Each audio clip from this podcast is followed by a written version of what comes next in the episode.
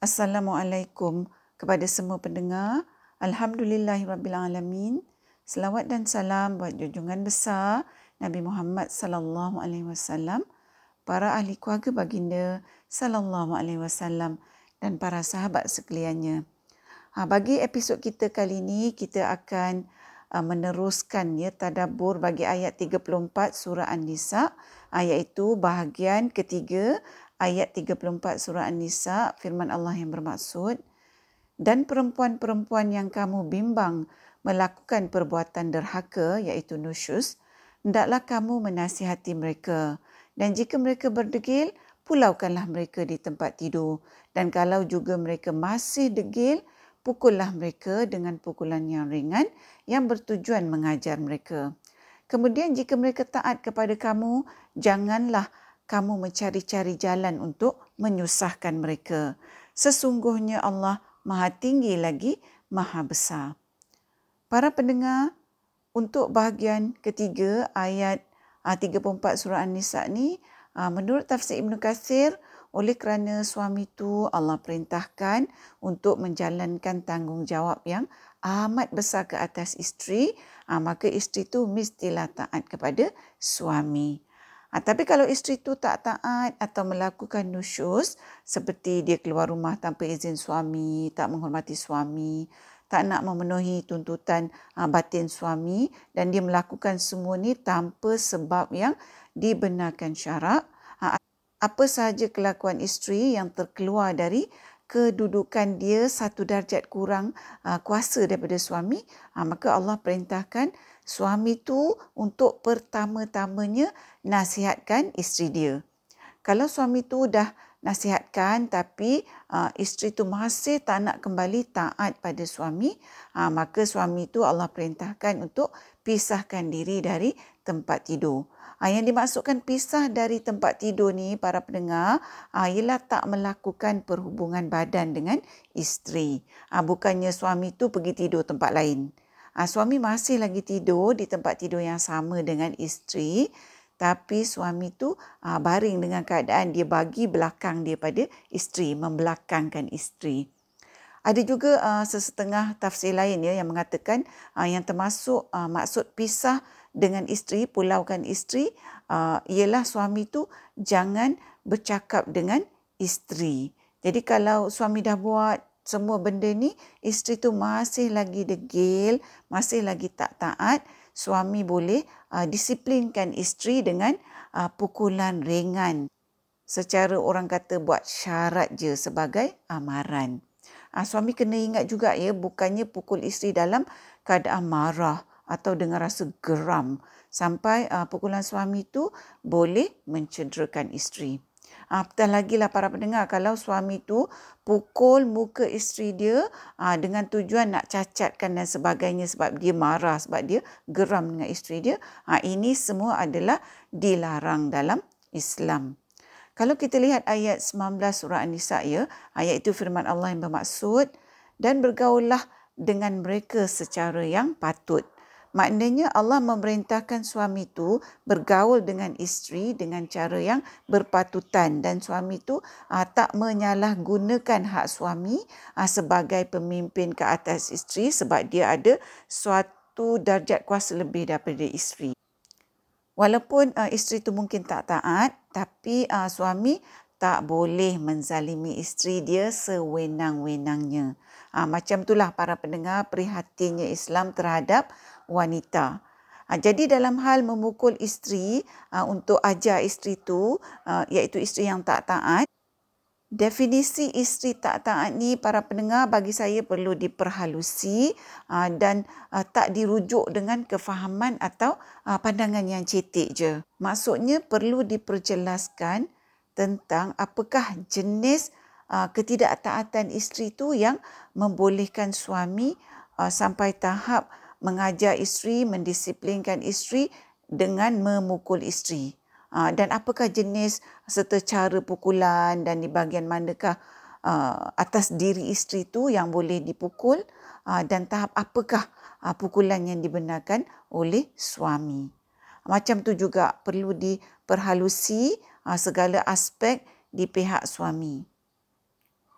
memang dah ada uh, aturan tapi bagi saya kalau diperhalusi lagi ianya mungkin boleh memberi kefahaman yang jelas tentang tata cara menangani isteri yang tak taat ni dalam konteks memukul isteri. Macam tu jugalah para pendengar perlu diperhalusi segala aspek di pihak suami tu ha, seperti sama ada suami tu adalah suami yang dah menjalankan tanggungjawab terhadap isteri. Ha, dan kita kena lihat juga cara suami itu mempergauli isteri ha, dan macam-macam aspek lagi. Para pendengar, saya bukannya mengatakannya bahawa kalau suami tak bertanggungjawab, tak apa kalau isteri nusyus. Bukan macam tu. Tapi kalaulah berlaku nusyus, ha, kita kena lihat juga kalau suami pun jadi penyebab isteri melakukan nusyus ni ha, maka hal tentang suami ni mestilah diambil kira. Dan bukannya kita hanya petikaikan isteri ha, tapi suami pula macam ha, kebal tak boleh sentuh. Kesalahan suami tak payah ambil kira. Para pendengar Islam adalah agama yang dinamik dan agama yang adil ha, bagi semua penganutnya. Dan kedatangan Islam tu para pendengar adalah untuk mengeluarkan manusia dari jahiliyah ha, bukannya untuk meneruskan pemikiran dan tradisi ha, jahiliah ya yang zaman sekarang ni perkara jahiliah ni boleh berlaku tanpa kita sedari. Kalau jahiliah tu para pendengar hanya pada zaman dahulu saja, ha, zaman sekarang ni dah tak ada jahiliah, ha, maka Islam tu hanya relevan zaman dulu, masa zaman jahiliah. Sekarang ni kita tak perlukan Islam lagi. Tapi hakikatnya bukan macam tu. Allah berikan Islam ni sampai akhir zaman, maknanya akan adalah perlakuan jahiliah di dalam masyarakat manusia sampai akhir zaman. Para pendengar, uh, saya cakap pasal semua benda ni sebab hakikatnya banyak masyarakat uh, yang terdiri dari orang Islam yang merupakan masyarakat yang salah tafsir hak-hak suami kepada isteri. Ha, yang akibatnya wanita-wanita mukmin kembali hidup dalam keadaan ha, suasana jahiliah dalam dunia sekarang ni yang kita anggap moden. Saya sendiri para pendengar banyak kali ya mendengar ha, contohnya komen-komen negatif sebilangan ibu mertua ha, tentang menantu perempuan mereka yang mereka anggap tak jalankan tanggungjawab dengan sempurna pada suami dan ada yang komplain menantu jawab cakap suami dan sebagainya. Yang mana semua ini dianggap sebagai kekurangan isteri uh, kepada suami isteri tak dapat jalankan tanggung jawab kepada suami.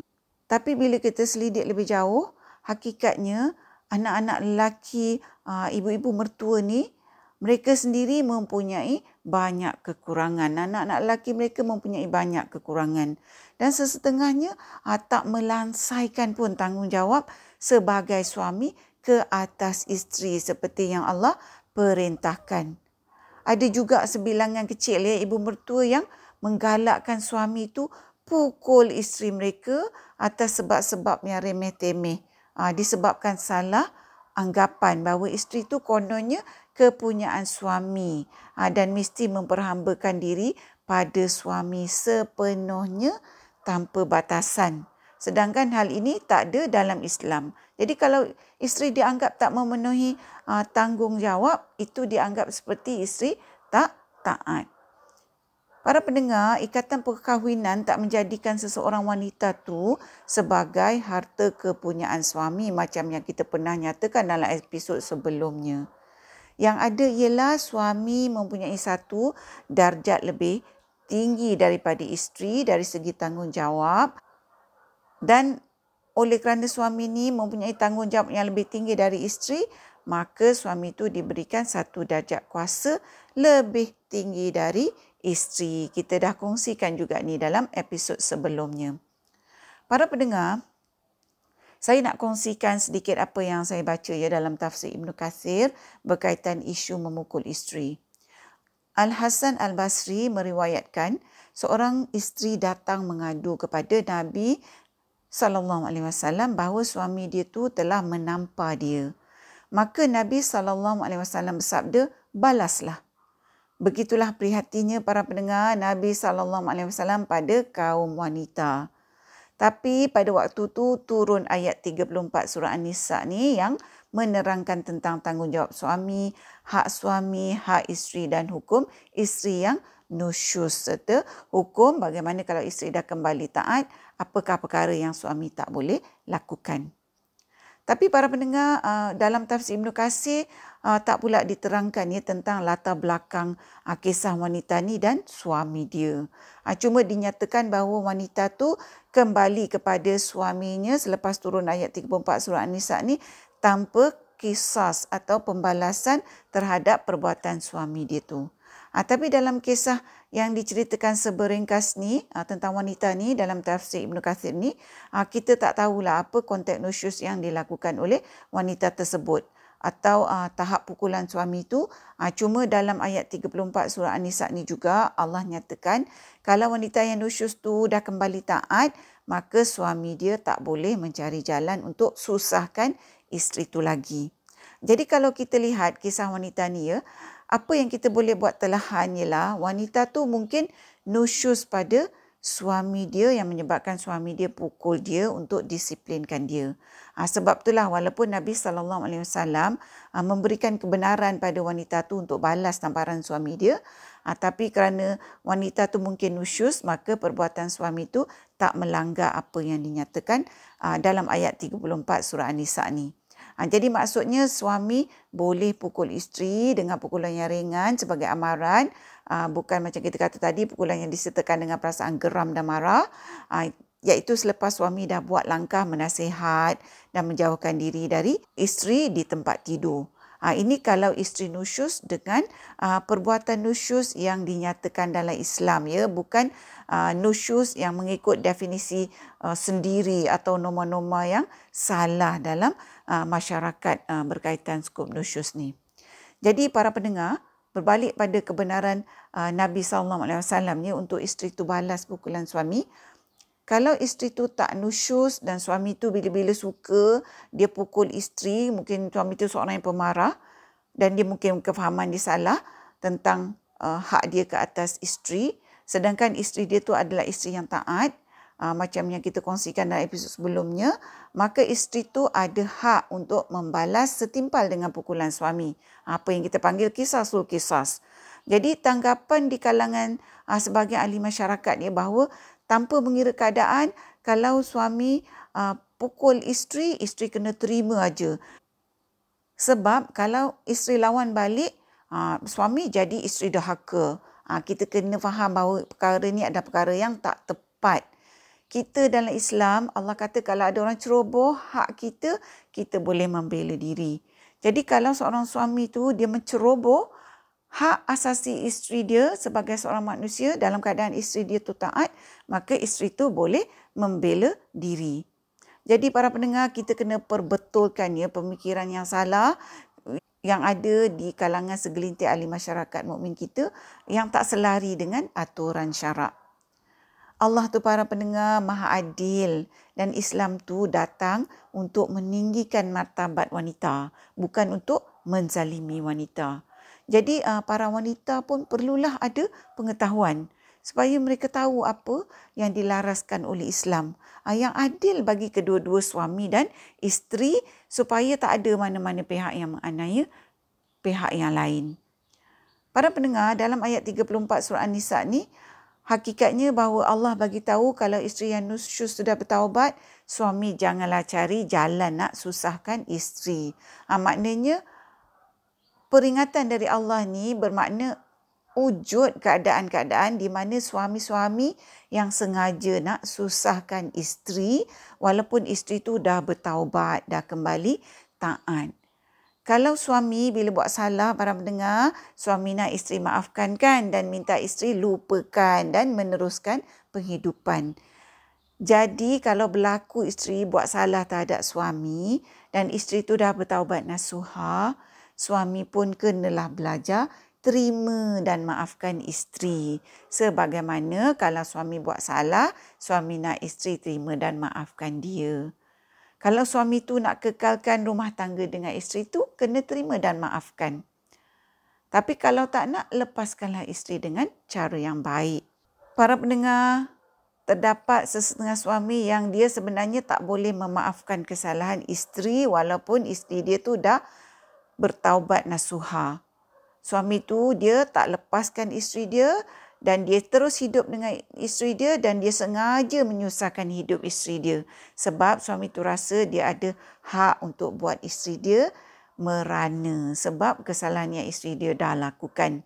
Jadi para suami kalau isteri buat salah, contohnya ha, seperti harta menduakan suami ke, kalau suami tak boleh terima isteri walaupun setelah isteri tu taubat nasuha, lepaskanlah isteri tu macam saya kata tadi secara makruf. Ha, dan jangan tak ceraikan dia sedangkan suami tak boleh maafkan isteri tu ha, dan tujuan tak ceraikan ni dengan nak balas dendam. Dalam Al-Quran Allah secara jelas melarang perbuatan suami yang macam ni. Saya nak cakap juga di sini ialah para pendengar, mungkin uh, sedikit terkeluar dari topik kita tapi masih berkaitan ya.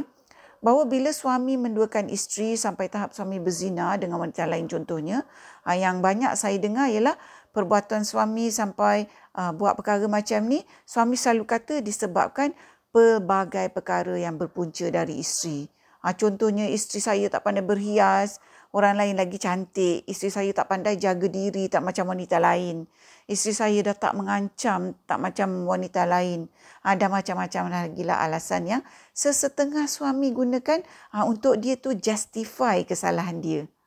Para pendengar, kalau isteri tu serba bermasalah, soalannya kenapa suami sebagai nahoda tak betulkan apa yang tak kena pada isteri tu? Sebilangan suami selalu manipulasi kelemahan isteri untuk kepentingan diri dia sendiri. Dan akhirnya isterilah yang salah walaupun yang melakukan kesalahan adalah suami. Saya pernah terbaca para pendengar uh, pengakuan seorang isteri yang suami dia tu berzina dengan perempuan lain banyak kali. Dan suami tu bagi alasan pada isteri dia perbuatan zina dia tu kerana badan isteri dia tu bau busuk. Dan isteri tu tak reti jaga diri dan suami tu bagi tahu isteri dia bahawa wanita yang dia berzina dengan wanita tu adalah wanita yang sangat pandai menjaga diri dan bau wangi. Dan kemudian suami tu beritahu isteri dia bahawa uh, dia dah sedar, dia dah bertaubat nasuha dan dia minta isteri dia maafkan dia. Uh, isteri dia ni pula menasihatkan wanita lain, dia berkongsi cerita dia dan dia menasihatkan wanita lain uh, supaya mencari kesalahan dalam diri masing-masing kalau suami ada hubungan dengan wanita lain hatta kalau suami itu sampai tahap melakukan zina. Para pendengar, ini adalah pemikiran yang tak tepat. Ah, ini adalah pemikiran yang tak betul. Ha, saya memberitahu ni pada diri saya dan semua para isteri di luar sana itu. Janganlah para isteri mengutuk diri tanpa alasan yang syar'i ya kerana ini adalah amalan jahiliah. Islam suruh para wanita tu jadi wanita yang berfikir dan berpengetahuan. Jadi kalau suami buat salah tahap gaban, suami nak isteri maafkan dan lupakan, maka suami pun kena macam tu jugalah terhadap isteri yang buat kesalahan pada suami. Dan kalau memang tu salah suami, soal, salah suamilah. Macam tu. Jangan isteri pula justify salah suami. Kalau macam kita kata tadi, uh, suami nak teruskan perkahwinan, kalau isteri itu salah dan dah minta maaf, maka tak kisahlah apa kesalahan isteri, maafkanlah dia sebab dia dah taubat nasuha. Allah pun maha pengampun kalau hambanya dah bertaubat nasuha. Dan suami itu kenalah juga renungkan diri suami yang merupakan pemimpin. Kat mana salahnya kepimpinan suami. Dan pada masa yang sama, teruskanlah perkahwinan tanpa menyusahkan isteri atau tanpa menganiaya isteri. Ha, seperti yang dinyatakan dalam ayat 34 surah An-Nisa ni. Kalau tak boleh terima, suami tak boleh terima macam kita kata tadi, lepaskanlah isteri itu dengan cara yang Allah dah laraskan dalam agama. Ha, sebagaimana kita tak nak orang menyusahkan kita para pendengar, maka kita pun janganlah menyusahkan orang lain. Para pendengar yang dikasihi, mudah-mudahan melalui perkongsian kita kali ini, kita sama-sama Allah berikan petunjuk dari ayat 34 surah An-Nisa ni ah, yang kita boleh gunakan petunjuk ni sebagai panduan dalam uh, hidup bersuami isteri supaya kita dapat menjalani kehidupan berumah tangga sebagai salah satu bentuk ketaatan kepada Allah Subhanahu Wa Taala. Para pendengar yang dihormati, setakat ini dahulu perkongsian kita buat kali ini. Moga kita bertemu di episod yang seterusnya insya-Allah. Assalamualaikum. Sekiranya anda merasakan bahawa perkongsian tadabbur bersama Dr. H ini memberikan manfaat kepada anda, saya ingin mengajak anda untuk menyertai saya bergabung usaha menyemarakkan amalan tadabbur Quran dengan memanjangkan perkongsian ini kepada orang lain. Serta jangan lupa untuk tekan butang follow untuk mengikuti episod-episod yang seterusnya. أنت أحبك كيفما كنت. ومهما كان مهما صار.